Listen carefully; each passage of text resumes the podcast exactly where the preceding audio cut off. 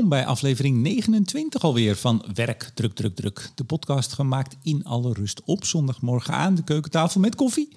Maar vooral met stress- en burn-out coach Melissa Schouwman. Goedemorgen. Goedemorgen Melissa, waar gaan we het over hebben? We gaan het hebben over familie aan de coachtafel. Oei, uh, familie aan de coachtafel, dat klinkt nogal privé. En jij bent toch gespecialiseerd in uh, werkdrukproblematiek? Ja, ja, dat klopt. Ja, en het is natuurlijk ook privé, familie. Maar ja, het kan wel meekomen in het werk. En dus iemand kan last hebben van dingen vanuit de familie. Gewoon last van zijn familie eigenlijk. Last van zijn familie kan ook. ja. En dan komt dat mee in het werk. Ja, en dan is het voor mij als stress- en burn-out coach een gespreksonderwerp. Ja, nou, daar gaan we het eh, uitgebreid over hebben. Wat hebben we nog meer? Ja, ik geef een kleine, een kleine roadmap van nou. deze aflevering. We hebben een interessante boekentip. Ja, zeker. Die komt aan het eind. Ja. Nou, niet meteen doorschuiven aan het eind. Gewoon even de hele aflevering luisteren. Ja. Half uurtje, waar hebben we het over? Er komt nog een nagekomen vraag van een luisteraar. Ja. Vorige week, vorige keer moet ik zeggen, hadden we natuurlijk de speciale aflevering. Maar deze vraag is wel heel bijzonder. Ja. Nou, niet misschien alleen de vraag, maar ook dat deze vragensteller hem ook heeft voorgelegd aan ChatGPT. Ja. Ja. En de vraag is eigenlijk, ben jij nog wel nuttig als coach? Of Ja. kan ChatGPT dat gewoon overnemen? Dat zei ik ook tegen hem. Je hebt me wel in één klap overbodig gemaakt. In ieder geval in het beantwoorden van de vraag. Nou, we gaan straks spannend wel. Spannend, Ja. een beetje een cliffhanger die er nu al in zit. En eh, voordat we het natuurlijk over de familie aan de coachtafel hebben, ben ik ook heel nieuwsgierig of de coach zelf nog wat leuks heeft gedaan afgelopen week. Absoluut, ja, leuk. Ik had een, eh, een eh, bijeenkomst met, een, met een, een kleine organisatie, een eh, eh, theater. Ja, en jij was daar als coach. Ik was er als coach. Coach consultant noem ik mezelf dan altijd. Ehm, want eh, dan is het toch een organisatie die graag wil dat er en met de individuen van een organisatie iets wordt doorgenomen, maar ook dat dat zich ja, vertaalt naar wat doe je dan in een team en wat doe je dan als hele organisatie. Dus er, er komen dan ook wel meer onderwerpen langs dan alleen maar eh, individuele ontwikkeling en hoe kunnen mensen zelf omgaan met. Hè. Er komen ook echt wel vraagstukken eh, langs die gaan over werkprocessen. Dit, de, deze bijeenkomst heette ook stress in het werkproces. Ja. Dus dan zit je ook meteen al een beetje in dat werkproces te kijken naar waar hebben mensen nou last van. Uh, maar ik probeer zo'n bijeenkomst ook echt altijd wel heel opbouwend te maken. Heel, uh, een beetje het lichtjes te laten schijnen op de positieve dingen. Dus we moeten het zeker hebben over dingen waar mensen last van hebben. Mm. Maar uiteindelijk moet je ook toe naar, oké, okay, en uh, wat gaan we dan doen? Ja. Hoe kun je dat zelf, daar zelf iets aan doen? Uh, wat gaat er eigenlijk al goed? Vind ik ook altijd belangrijk. Uh, want als je echt helemaal in zo'n soort, uh, ja, maar dat moet beter en dat moet beter, uh, dat, dat wil je ook niet. Er zijn al dingen goed in de meeste organisaties, die wil je ook boven tafel krijgen. Ik begrijp dat jij steeds vaker van dit soort ja, bijeenkomsten, interventies zou ik ze noemen, misschien zelfs doet. Ja, zeker. Ja, het, valt mij op dat uh, veel organisaties daar gebruik van maken. Uh, dus dat ze gebruik maken van uh, ja, dit soort gelegenheden, soort teamuitjes. Uh, om het goede gesprek, wat ze hopelijk ook op de werkvloer zelf aan het voeren zijn. En meestal is dat bij dit soort organisaties ook wel zo. Maar dat ze dat nog extra kracht willen bijzetten door er, uh, door er ook echt op te focussen in, in uh, ook bijeenkomsten waar echt even rust en ruimte. en ook een beetje een andere setting is om, om ja, nog iets meer de diepte in te gaan. Vroeger noemden we dat een heidag. Een beetje een heidag, ja. Ja, en grappig is dan, dan moest je ook echt de hei op vroeger. He, dan uh, gingen we allemaal naar het midden van het land. En, uh, Bestaat dat nog, hij? Ja, het is er nog wel volgens mij. In, uh, ja, Heel ander onderwerp. Het gooi, het gooi. Maar nu was ik voor deze bijeenkomst aan het randje van Amsterdam, Amsterdam-West. Het is echt nog gewoon full-blown Amsterdam. Maar het zijn de tuinen van West. En daar is het Rijk van de Keizer. Ontzettend leuke plek. Maar helemaal een beetje in de bush. Uh, voor je gevoel. Dat zullen de mensen die daar wonen leuk vinden dat je dat zegt. ja, ik vond, ja, dat Nee, er woont niemand, want ik ken het toevallig daar. Dat zijn sportvelden. Dan zit je echt aan de rand van de rand van de rand van Amsterdam. Nou, op dat terrein zelf is wel een complexje waar mensen wel wonen. Ja, nee, maar het is een beetje, een beetje alternatief allemaal. Precies, precies. Ja. Nee, het is niet gewoon uh, huisjes onder een kapje. Uh, hoe zeg je dat? Eengezinswoning. Het is een beetje alternatieve woonvorm daar. Ja, ja, het zijn ook vaak uh, kunstenaarsbroedplaatsen. Uh, vaak worden allerlei uh, ja, functies een beetje gecombineerd met elkaar. Maar je hoeft het dus niet meer heel ver te zoeken Uh, je kunt gewoon naar de rafelranden van een stad gaan en dan ben je er ook uit. Ja. Nou, dus als er nou mensen luisteren die denken: Goh, ik zou wel eens met mijn medewerkers het werkproces op een wat losse manier, op een wat andere plek, met een professional erbij, eens even willen doornemen. Want ik, ik we spraken natuurlijk even voordat we begonnen. Daar komen hele leuke, het is een hele leuke sfeer ook. Ja. Het, is, het is best een serieus onderwerp, ja. maar je kunt er echt iets, ik zou zeggen, gezelligs van maken. Ja, ja, meestal begin ik ook even met een, uh, een soort theoretische inleiding, maar niet zware theorie, maar wel iets wat mensen een beetje prikkelt, waar, mhm. waar eigenlijk het gesprek al op gang komt. Ja. Ik hou ze wat denkbeelden voor, ook wat vanuit die gedragspsychologie bijvoorbeeld. Ja, dan, dan zit je eigenlijk al, uh, ben je al in gesprek met elkaar. Heel goed. Um, familie aan de coachtafel. Ja. Dat klinkt ook heel gezellig, maar dat is het misschien soms wel helemaal niet. Um, hoe komt de familie zo al langs in coaching? Ja, dat kan op, uh, als je het even op hoofdlijnen zegt, op twee verschillende manieren gebeuren. In de persoon zelf zitten invloeden van de familie. zonder dat ze besproken worden al. Gewoon, dat zit in iemand, uiteraard, die komt uit een familie. Die komt van een vader en een moeder en broers en zussen ja. misschien. En die heeft een bepaald soort opvoeding gehad. Die, natuurlijk genetisch uh, zit de familie in je, maar ook de opvoeding doet daar, doet daar veel aan. Mhm. maar ik kom ook wel tegen de afkomst. Dus uh, wat, wat ik de afgelopen tijd vaak ben tegengekomen, zijn mensen die uh, voelen dat zij in hun familie degene zijn die de, de mooiste kansen hebben gehad. Dus die uh, soms ook in hun eigen werk, onbewust en soms ook wel bewust, kampen met een soort schuldgevoel over, ja, ik moet echt slagen, ik moet echt succes boeken, want ja, ik ben de, degene in mijn familie die de kans heeft gekregen. Mijn mhm. ouders hebben veel voor mij gelaten en uh, ja, ik moet het laten zien. Ja. dus in die vorm, hè, in de persoon zelf, mhm. kunnen dingen zitten. Maar ook in de omstandigheden van de persoon, uh, wat meekomt vanuit de familie. Dus het hebben van een gezin, uh, het, het, hebben van zorgtaken thuis, de zwaarte van het hebben van dat soort zorgtaken thuis komt mee in het mhm. werk. Ja. maar ook mantelzorg, of verlies van familie. Uh, verlies van van alles, maar verlies van familie uh, hakt er ook wel vaak in. Dus rouwproblematiek. Ja. Uh, dat, dat komt allemaal voorbij. Maar goed, nou, nou ben jij in principe voor het werk. Ja. Um, kun je daarmee dan wel aan het werk met dat soort zaken? Hoe...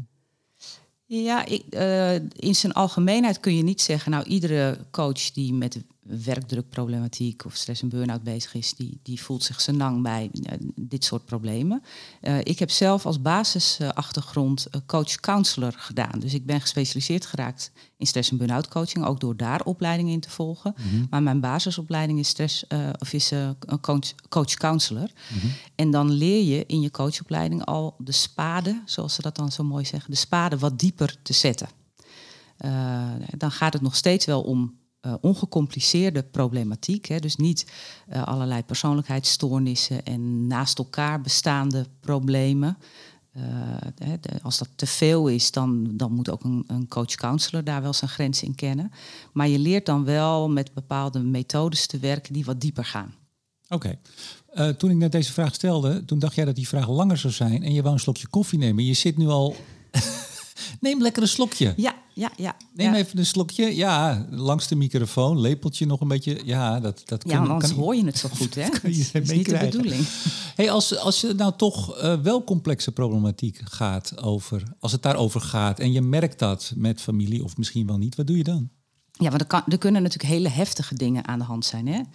Uh, uh, dus iemand kan er last van hebben en voor die persoon zelf uh, is dat dan een beetje heftig. Maar soms zijn het echt, ja, bij wijze van spreken, familietrauma's of echt ja, ook een beetje duistere dingen die, die nog niet bekend zijn.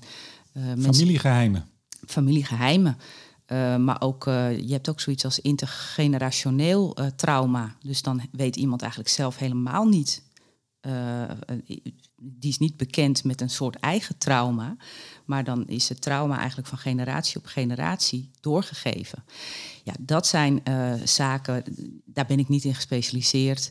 Ik vind het ontzettend interessant. Ik zou me er misschien stiekem best wel in willen specialiseren ooit eens. Mm. Maar dat ben ik niet. En daar zijn mensen voor die dat wel zijn.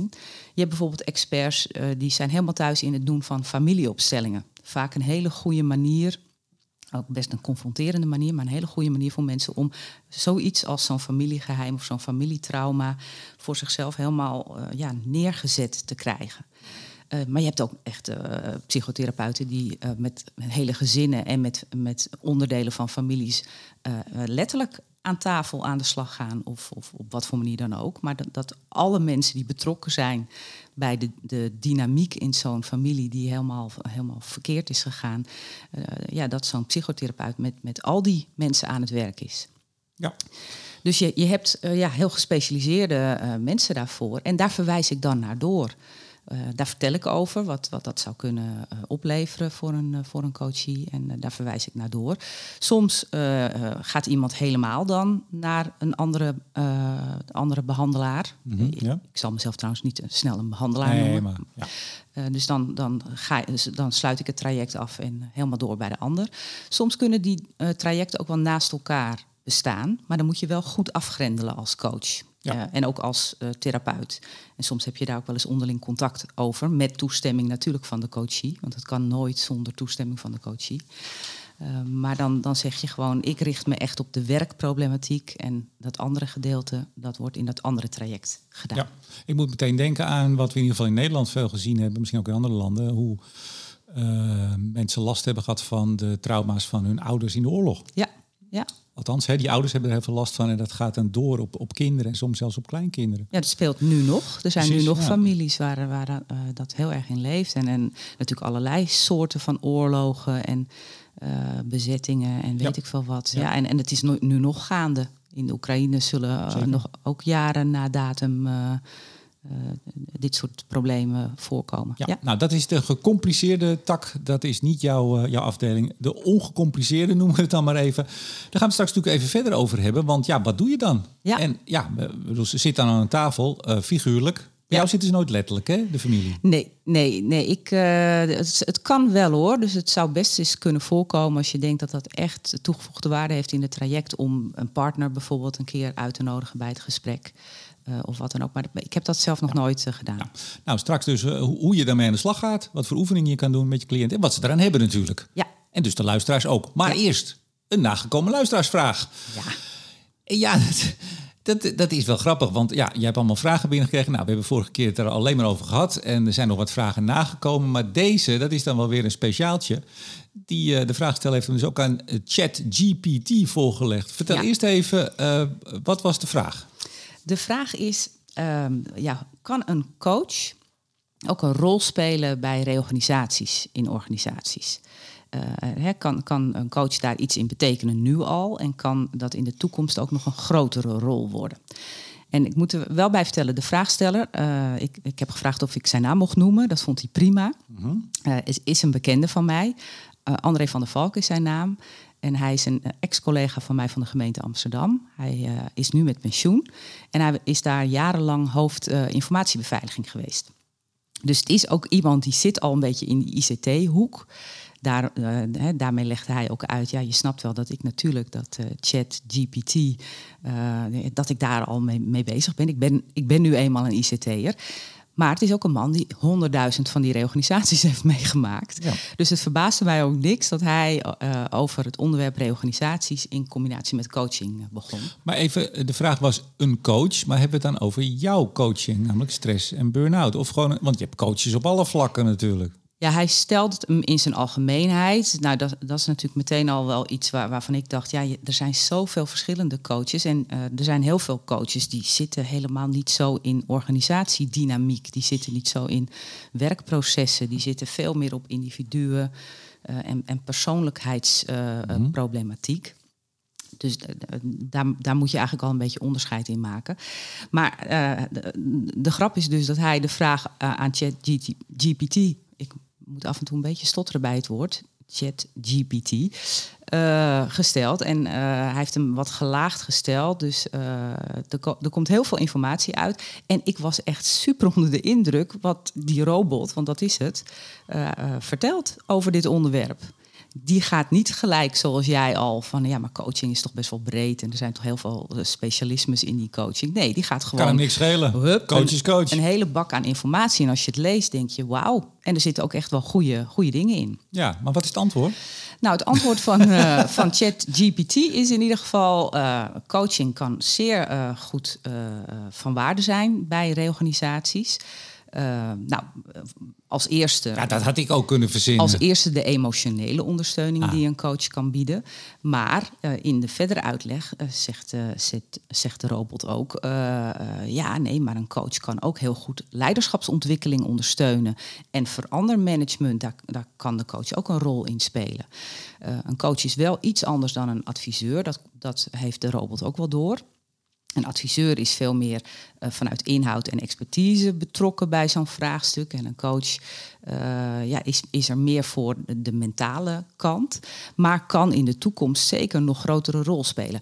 Nou, daar heb ik zelf een beetje een punt mee. Eh, ik denk dat je als coach.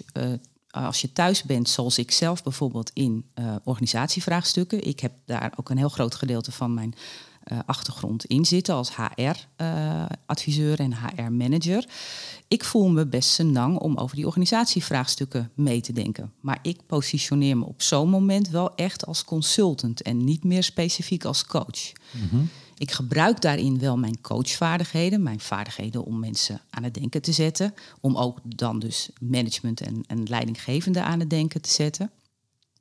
Maar eh, ik vind wel dat je, dat je zuiver moet scheiden. Ben ik hier nu als adviseur bezig met een soort expertise en een soort beeld van is het nou slim om te reorganiseren en hoe eh, is het slim om steeds achter elkaar te reorganiseren Eh, en wat voor gevolgen heeft dat dan? Dan, dan doe ik dat wel echt als, als consultant. En die toekomstige rol, wat André vraagt.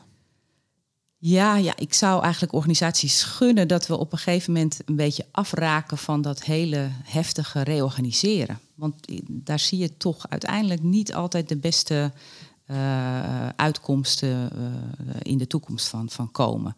Dus zeker als er achter elkaar doorgereorganiseerd wordt. Op een gegeven moment is iedereen echt een beetje het boekje zoek van waar deden we dit ook alweer voor. En eh, periodes van reorganisatie maken dat mensen gaan navelstaren. Ja. gaan, gaan, gaan denken, ja, doe ik het dan niet goed? En moet het...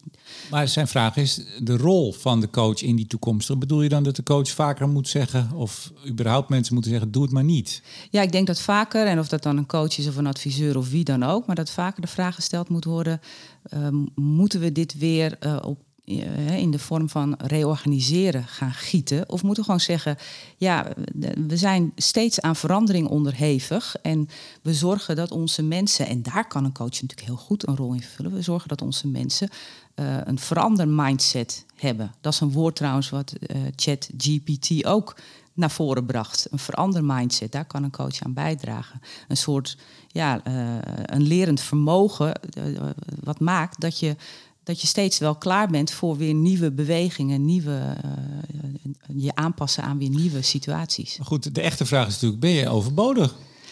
Ehm, nou, volgens mij is het positieve antwoord nee. Want informatie genereren, dat kan de robot. En echt eh, mooie tekst en, en ook eh, relevante onderwerpen komen, komen naar voren.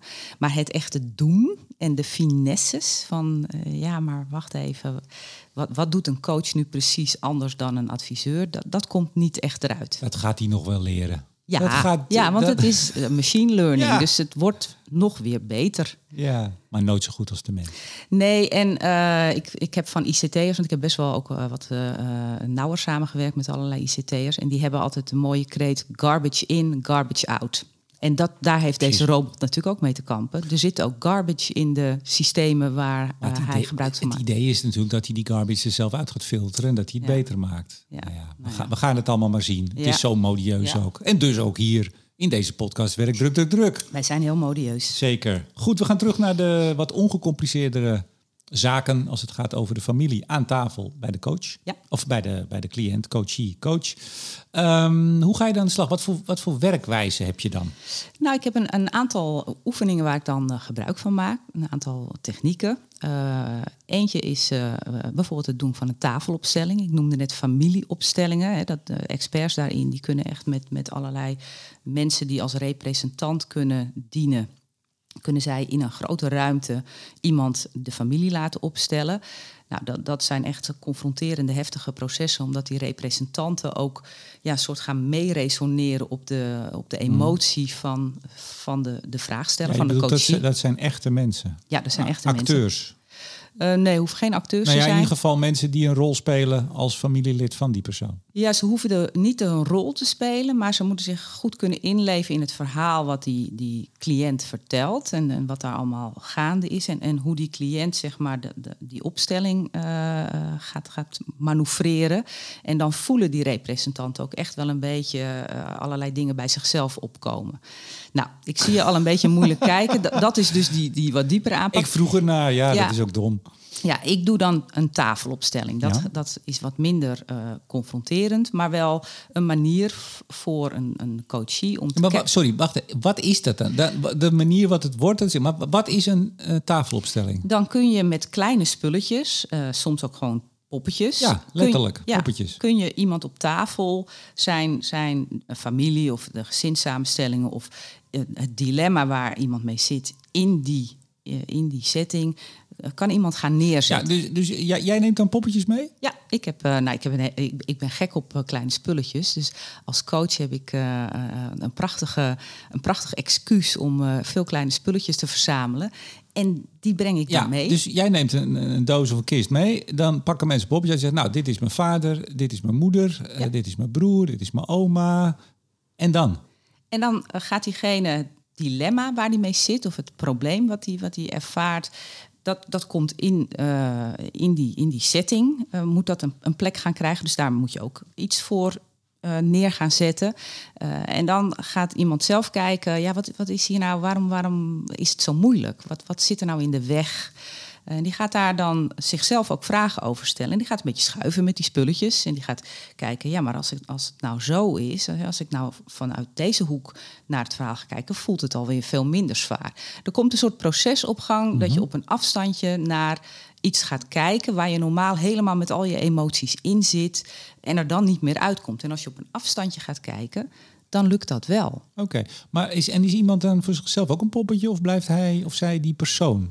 Eh, dat ligt er een beetje aan. Er, er zijn niet echt hele strakke regels voor van nou, het moet altijd zo en iemand moet wel of niet zelf een, een poppetje zijn. Dat ligt er een beetje aan eh, of dat van nut is. En, en als je dus een, een probleem hebt waarvan je weet, of je, jullie zijn erachter gekomen dat het iets met familie te maken heeft, alleen al het feit dat je dus misschien kleine Playmobil poppetjes, ik zeg maar wat, neerzet, dat maakt al dat je er iets afstandelijker Ja. naar kunt kijken. Ja. Dat is fascinerend. Ja. Ja, en ook de, misschien de speelsheid van zo'n soort eh, opdracht werkt dan wel mee. Hè? Dus iemand zit heel zwaar in, in dat verhaal. En ook als iemand dat weer heeft meegemaakt in het weekend, want het was een familiebijeenkomst. En weer voelde diegene die zwaarte van die familie. Een barbecue waar, waar niet, niet alleen letterlijk, maar ook figuurlijk een donderwolk boven hing. Zoiets. Eh, en op het moment dat je dan op zo'n speelse manier op een afstandje naar dat verhaal kan kijken. Eh, en een beetje kan schuiven en een beetje kan oefenen van hé, maar als ik het nou zus of zo, of eh, als ik dat er nou bij haal, dan wordt het lichter. Dat kan iemand dan ook letterlijk voelen. En dan kan je op door eh, redeneren. Van oké, als, het, als het nou zo hier op tafel zo, zo aanvoelt, wat kun je dan in de, in de, de volgende bijeenkomst anders doen? Ja. Waar ga je eens mee oefenen? Ik, ik probeer me dit nu een beetje zelf voor te stellen terwijl je het zo zegt. En dan zie ik wat Playmobil poppetjes. Ik zou ontzettend moeite hebben om...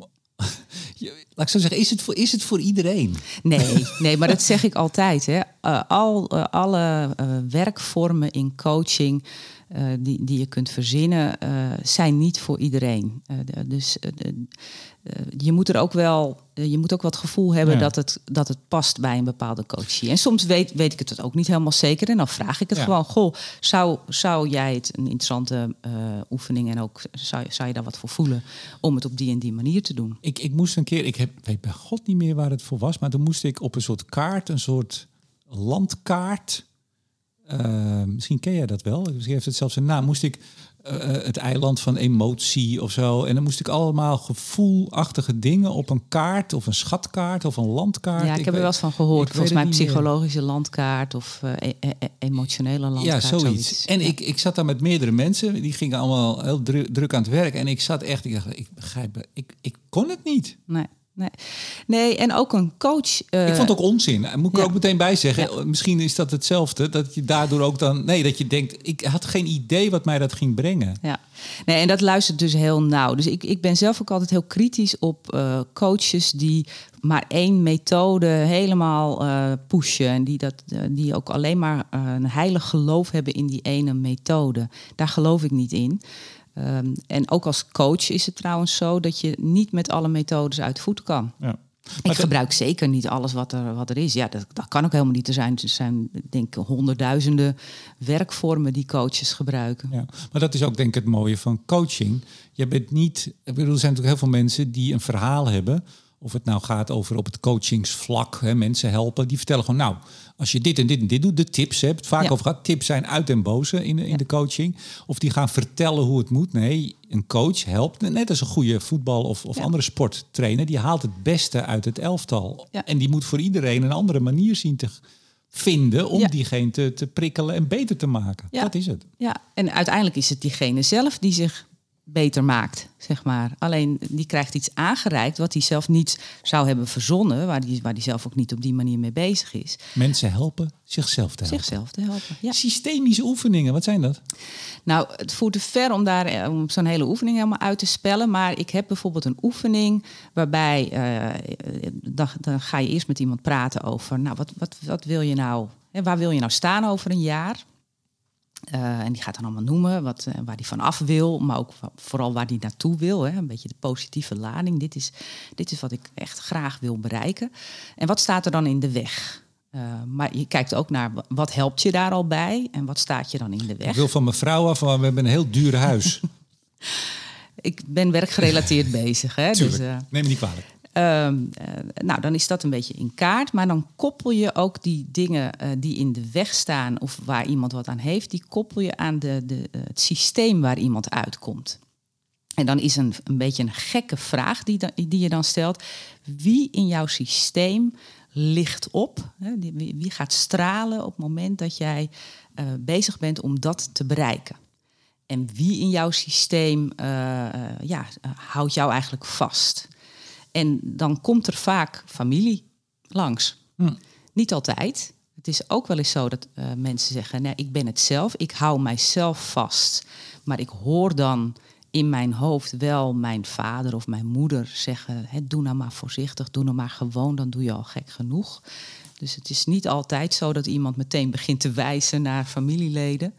Uh, maar de invloed van familie is bij zo'n soort oefening altijd uh, sterk aanwezig. Ja. En logisch, want die vraag die, die nodigt daar natuurlijk ook wel heel sterk toe uit. Ja, mijn, mijn vader was nogal behoudend. Mm -hmm. En ik was als kleine, kleine jongen altijd ontzettend bezig met mecano en uh, met van alles uh, om dingen te bouwen. En ik dacht ook altijd dat ik weer iets nieuws ontdekt had en, uh, en uitgevonden had. Ik was er ontzettend druk mee. Ik was een beetje ook een binnenspeelkind. Mm -hmm. Ook wel buiten, maar veel binnen met ja. mijn spulletjes. Ja.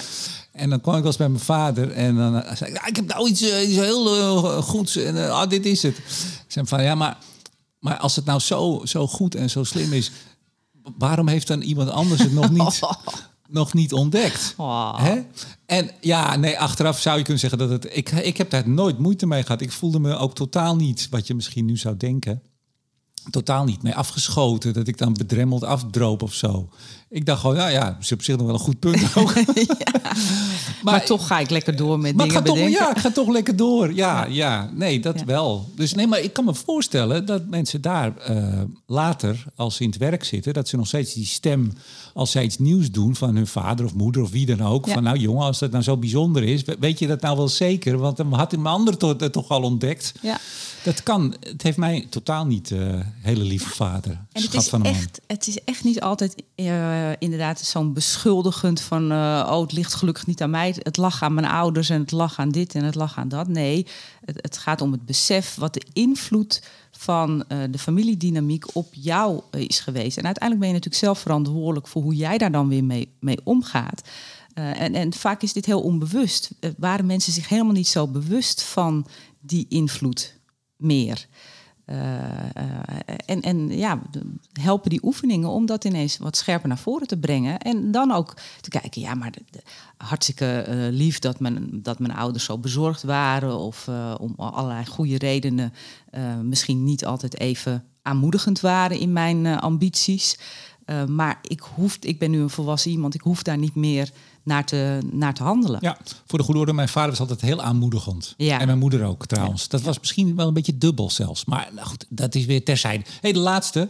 Uh, en we lopen al een beetje uit de tijd. De ACT-oefening strenge stem. Ja, nou, die is vaker langsgekomen, dus die kan ik kort afdoen. Oh. ACT, Acceptance and Commitment Therapy, is een uh, eerdere aflevering, aflevering uh, specifiek over gegaan. Ja, welk, welk, nummer was dat? Ja, weet ik niet meer uit mijn hoofd. Act, Zoek het even op. Act en mindfulness kwam Gro toen grote samen. kans trouwens, luisteraar. Uh, als je gewoon googelt op uh, Soundcloud en dan werk, druk, druk, druk en ACT Act, dan heb je kans dat Google die gewoon als eerste geeft. Oké. Okay.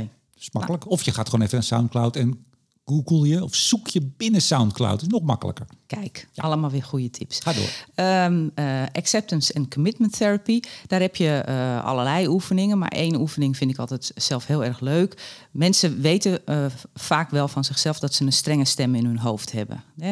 Je kan een hele dialoog in je hoofd met jezelf hebben. En die stem lijkt vaak best wel op iemand die je kent.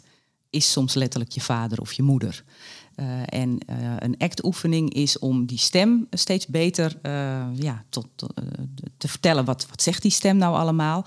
Maar uiteindelijk gaat die oefening ook zo ver dat je die stem een beetje gaat ridiculiseren. Dat je hem, dat was hem. Dat ja. je hem een naam gaat geven. En dat eigenlijk de, de, de toon van die stem en de, de, wat hij allemaal zegt steeds wat draconischer wordt. Zodat je ja, steeds meer moet gaan lachen erom. En ook steeds meer kunt denken, ja, maar dit hoef ik allemaal niet serieus te nemen. Maar ja. vaak zit daar wel ergens die, die link met een familielid, met een opvoeding, met uh, van alles. Nou, zoek hem even op. Uh, ja. Google even naar, want dat was inderdaad een hele leuke aflevering. Ben ik, volgens mij deed ik nog een stemmetje.